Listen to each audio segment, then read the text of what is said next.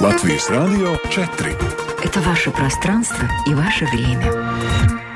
Сегодня 15 января, в Латвии час дня, и вашему вниманию информационная программа «Сегодня в 13» на Латвийском радио 4. В студии Алиса Прохорова. Добрый день.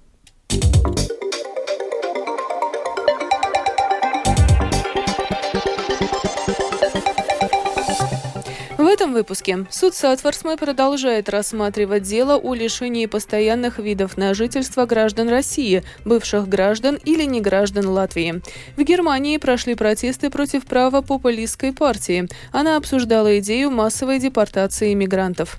Интерес к повышению энергоэффективности домов в Латвии снизился. В отделениях Латвийского Красного Креста некоторым гражданам Украины начали выдавать карточки на 100 евро.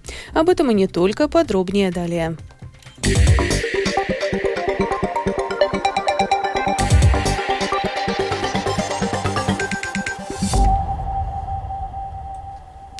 В Конституционном суде Латвии сегодня продолжились слушания по делу о видах на жительство для российских граждан, бывших граждан или неграждан Латвии, которые оспаривают нормы поправок к закону об иммиграции о необходимости знания государственного языка. Этот вопрос также вплотную связан с правом на частную жизнь. От лица главного латвийского правозащитника сегодня в суде выступила Санта Тиваненкова.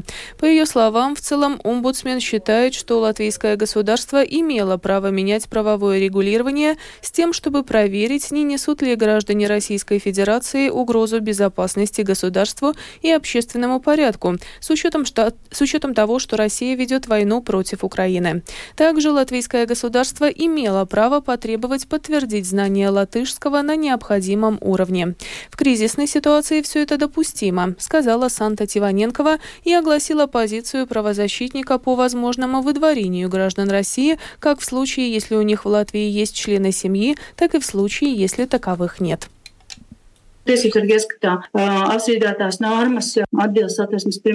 Правозащитник придерживается своей позиции считает, что обжалованные нормы, касающиеся граждан Российской Федерации, у которых члены семьи проживают в Латвии, соответствуют шестому пункту Сатверсмы, так как гарантируют сохранение единства семьи даже в случае утраты постоянного вида на жительство – если лицо своевременно оформит временное разрешение на жительство и если будет установлено, что это лицо не несет угрозы безопасности государства и общественному порядку. Относительно граждан Российской Федерации, у которых нет членов семьи, проживающих на территории Латвийской Республики, то для предотвращения вмешательства в частную жизнь существует механизм юридической защиты, а именно в ходе процесса принятия решения о принудительном выдворении удовлетворении. Как Управление по делам гражданства и миграции, так и Госпогранохрана должны оценить влияние выдворения на права, гарантированные шестым пунктом Сатворсмы, в том числе оценить и необходимость ограничения в демократическом обществе. Санта Тиваненкова также подчеркнула, что по, оцен... по оценке омбудсмена коллективным выдворением не может считаться выдворение в случае индивидуальной оценки каждого случая, и у правозащитника нет оснований полагать, что такая оценка в Латвии может не проводиться или быть формальной. Отметим, что в этом заявлении омбудсмена частично содержится ответ на аргументы, которые на предыдущем заседании суда Сатворсмы приводил юрист Алексей Димитров, приглашенный в качестве эксперта. Этим утром он прокомментировал программе «Домская площадь» Латвийского радио 4 часть своего выступления на предыдущем заседании о влиянии поправок к закону об иммиграции на частную жизнь и о том, является ли возможное выдворение из Латвии нарушением этого права. Заявители говорят о вот этом вот риске выдворения, что право людей на частную семейную жизнь будет нарушено, если вот произойдет то, что может произойти. То есть, например, кто-то из заявителей не сможет сдать экзамен по языку, не сможет получить вид на жительство, и что будет дальше. То есть это всегда такой для конституционного процесса фундаментальный юридический вопрос. Нарушение, оно проистекает из самой нормы закона или из того, как закон будет применен. Если из того, как закон будет применен, то, в принципе, такие споры должны рассматривать суды общей юрисдикции. Ну, в данном случае административный суд, когда вот конкретное лицо, допустим, получит распоряжение о выдворении и будет его обжаловать в обычном суде. Я же в своем мнении указал, что даже вот на этом, на нынешнем этапе, когда речь идет о лишении видов на жительство, уже это само по себе лишение видов на жительство может рассматриваться как вмешательство в частную жизнь, при том условии, что не будет вот каких-то таких компенсирующих мер. То есть на данный момент такие меры законодателем приняты. Ну, например, вот эта вот э, возможность, которая введена сентябрьскими поправками, получить вот такой квази-вид на жительство на два года, и за это время подготовиться к сдаче экзамена по государственному языку. И я в своем мнении указал, что в этом случае нам нужно, в принципе, смотреть на то, а что же будет с теми, кто и через два года этот экзамен сдать не сможет.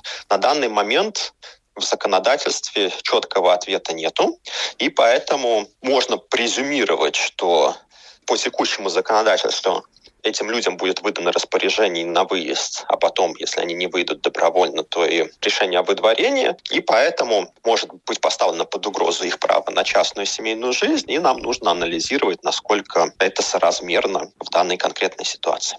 В рамках этого процесса, допустим, то же самое управление по делам гражданства и иммиграции, и даже представитель Сейма, они всячески подчеркивали, что целью является не выдворение, а то, чтобы человек выучил язык, и подчеркивалось то, что даже если человек язык не выучит, перед тем, как выдворять, там будет какая-то индивидуальная оценка.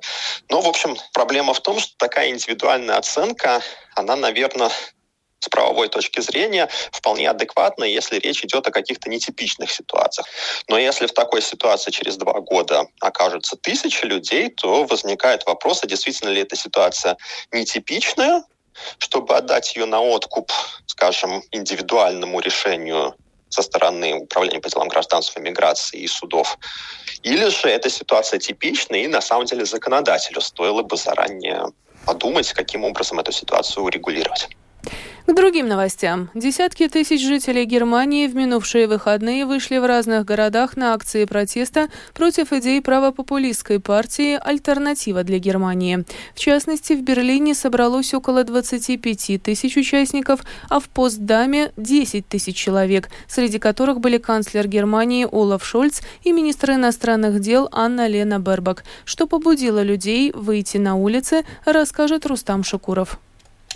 Поводом для демонстрации стала информация в прессе о встрече политиков АДГ и членов других правых организаций, на которой обсуждали идеи о том, как можно побудить больше иностранцев покинуть Германию и как можно заставить людей с историей миграции ассимилироваться. Эта встреча, состоявшаяся в Потсдаме, усилила обеспокоенность растущим влиянием правопопулистской партии. Ведущие политики Германии от других политических сил призвали к более активному участию по защите демократии самих граждан. Граждане пришли на демонстрацию в Потсдаме с плакатами, на которых было написано «Ненависть ни к чему не приведет» и «Мы остаемся разнообразными, демократичными и открытыми». Вот что говорили некоторые из участников демонстрации. В Потсдаме мы должны были сказать свое слово против того, что ранее произошло в нашем городе. Мы должны были дать четкий сигнал о том, что нас больше. Мы большая демократическая часть общества. Наш голос громче, чем голос правых в Потсдаме. Äh, Для меня важно, чтобы мы выразили свою позицию и ясно дали понять, что мы открыты и демократичны, и что мы собрались здесь целым коллективом, мы не какие-то отдельные личности. Глава МИДа Германии в свою очередь отметила, что пришла на митинг вместе с обычными гражданами за демократию и против фашизма старого и нового толка. Ранее канцлер Германии Олаф Шольц резко осудил планы членов ультраправых групп по депортации миллионов иммигрантов, даже тех, кто имеет немецкое гражданство. Шольц заявил, что Германия не позволит, чтобы кого-либо, кто живет в стране, судили на основании того, есть ли у него иностранные корни или нет. Мы защищаем всех, вне зависимости от происхождения, цвета кожи или того, насколько кто-то неудобен для фанатиков с ассимиляционными фантазиями заявил Шольц. Расследование журналистов о встрече в Потсдаме возобновило дебаты о возможности запретить деятельность партии АДГ на законодательном уровне. Однако президент Германии Франк Вальтер Штайнмайер сомневается в успешности такой инициативы с юридической точки зрения. В свою очередь, бывший судья Федерального конституционного суда Ганс Юрген Папьер считает, что попытки запретить АДГ могут только еще больше сплотить ее сторонников. Рустам Шукуров, служба новостей Латвийского радио. Президент Латвии Эдгар Саренкевич с сегодняшнего дня по четверг, 18 января, принимает участие во Всемирном экономическом форуме в Давосе. У главы государства запланированы в том числе дискуссии о глобальных рисках, укреплении регионального сотрудничества, а также о международной безопасности и поддержке Украины. Добавим, что Всемирный экономический форум начался сегодня и продлится до 19 января. Главные темы дискуссии в этом году – война в Украине и в секторе газа, нестабильная экономическая ситуация и изменение климата. В форуме примут участие более 60 глав государств и правительств, а также сотни представителей мирового бизнеса.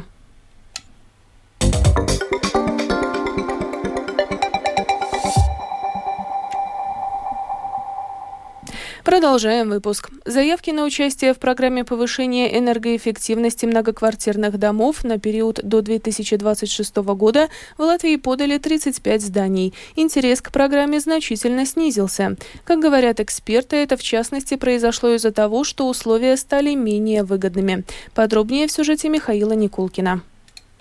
Объем программы повышения энергоэффективности многоквартирных домов на период с 2022 по 2026 годы составляет более 50 миллионов евро. Планировалось, что поддержку смогут получить примерно 150 многоквартирных зданий по всей Латвии, но пока Алтум зарезервировал для 35 многоквартирных домов, подавших заявки, чуть более 11 миллионов евро. Это примерно пятая часть доступного финансирования. Алтум ждет заявки на проекты, но признает, что условия поддержки изменились. Об этом рассказала специалист Алтум Ева Верзамнеце. В предыдущей программе можно было получить 50% от общих расходов на проект. В этой программе объем поддержки уже составляет 49%, но это без учета НДС. Поэтому общий объем, который выплачивается после реализации проекта, составляет примерно 40% от общих расходов на проект. Интерес к программе снизился даже в Лиепае, которая всегда была лидером в освоении этих средств. Далеко не все жильцы готовы рисковать в условиях роста процентных ставок, рассказал член правления Liepājas namu apsaimniekotājs Артис Римма. Каждое здание уже должно брать кредит в размере 100%, чтобы реализовать мероприятия по энергоэффективности. Потом еще в течение 12 месяцев после проекта Altum оценивает, достигнуты ли результаты. Весьма вероятно, что какие-то запланированные проценты не достигнуты, и тогда финансирование не выделяют. Это очень рискованное и неубедительное мероприятие. Домам все это объясняют, и не все жители хотят соглашаться на такие условия.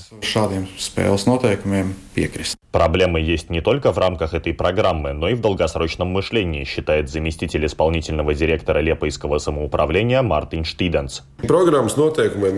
Условия программы должны быть дружелюбными, понятными жителям, обслуживающей компании, строителям, владельцам квартир и так далее. Программа должна быть постоянной, а не волнообразной, как это происходит с софинансированием ЕС. ЕС, например, обещает 50 миллионов или даже 200 миллионов, но 23 тысячи зданий финансово это 12 миллиардов. И эти миллионы – ничто по сравнению с нуждами. И таким образом мы этим делом заниматься будем еще 161 год.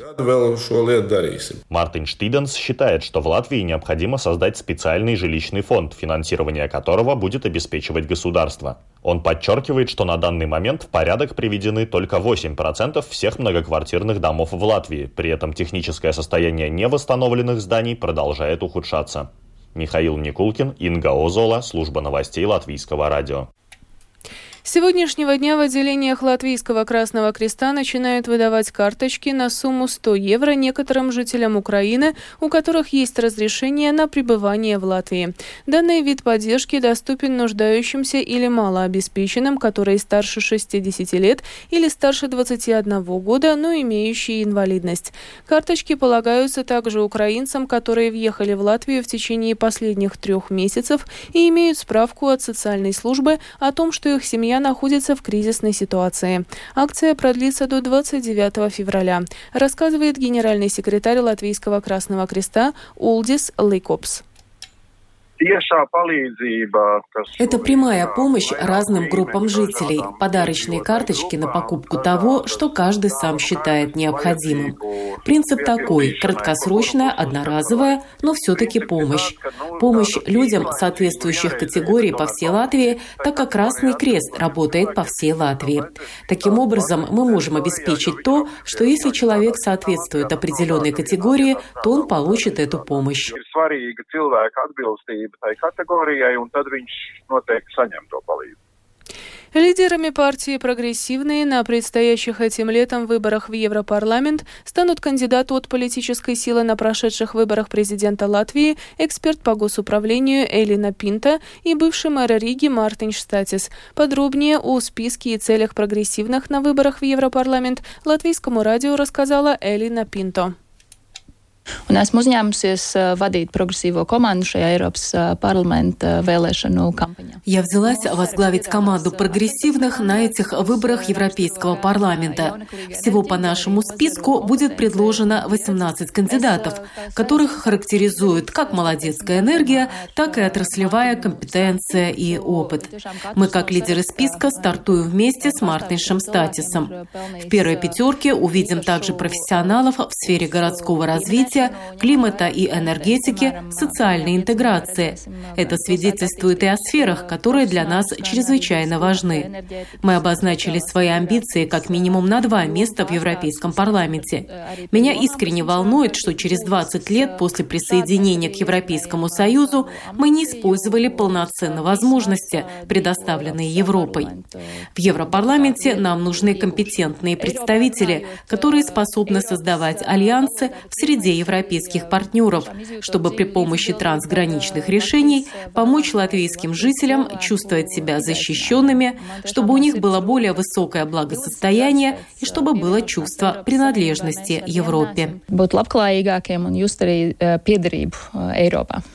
И в завершении выпуска о погоде. Этой ночью в Латвии пасмурно, днем облачно, на западе с прояснениями. Временами снег, ночью местами сильный. Также ночью ожидается небольшая метель. Во время осадков ухудшится видимость. Дороги будут скользкими. Ночью слабый южный ветер, который постепенно сменит направление на северное, северо-западное и будет дуть со скоростью 7-12 метров в секунду. В западных и центральных районах днем порывами до 18. Температура воздуха ночью по стране от минус 3 до 8 8, днем от минус 7 до 12 градусов. В Риге в ближайшие сутки облачно, иногда с прояснениями. Временами снег, ночью и утром сильный, также ожидается небольшая метель. Дороги и тротуары будут скользкими. Слабый южный, юго-западный ветер, который во второй половине ночи сменит направление на северное, северо-западное и будет дуть со скоростью 7-12 метров в секунду, порывами до 19. Температура воздуха ночью и днем в столице от минус 4 до 5 градусов. Медицинский тип погоды третий, неблагоприятный.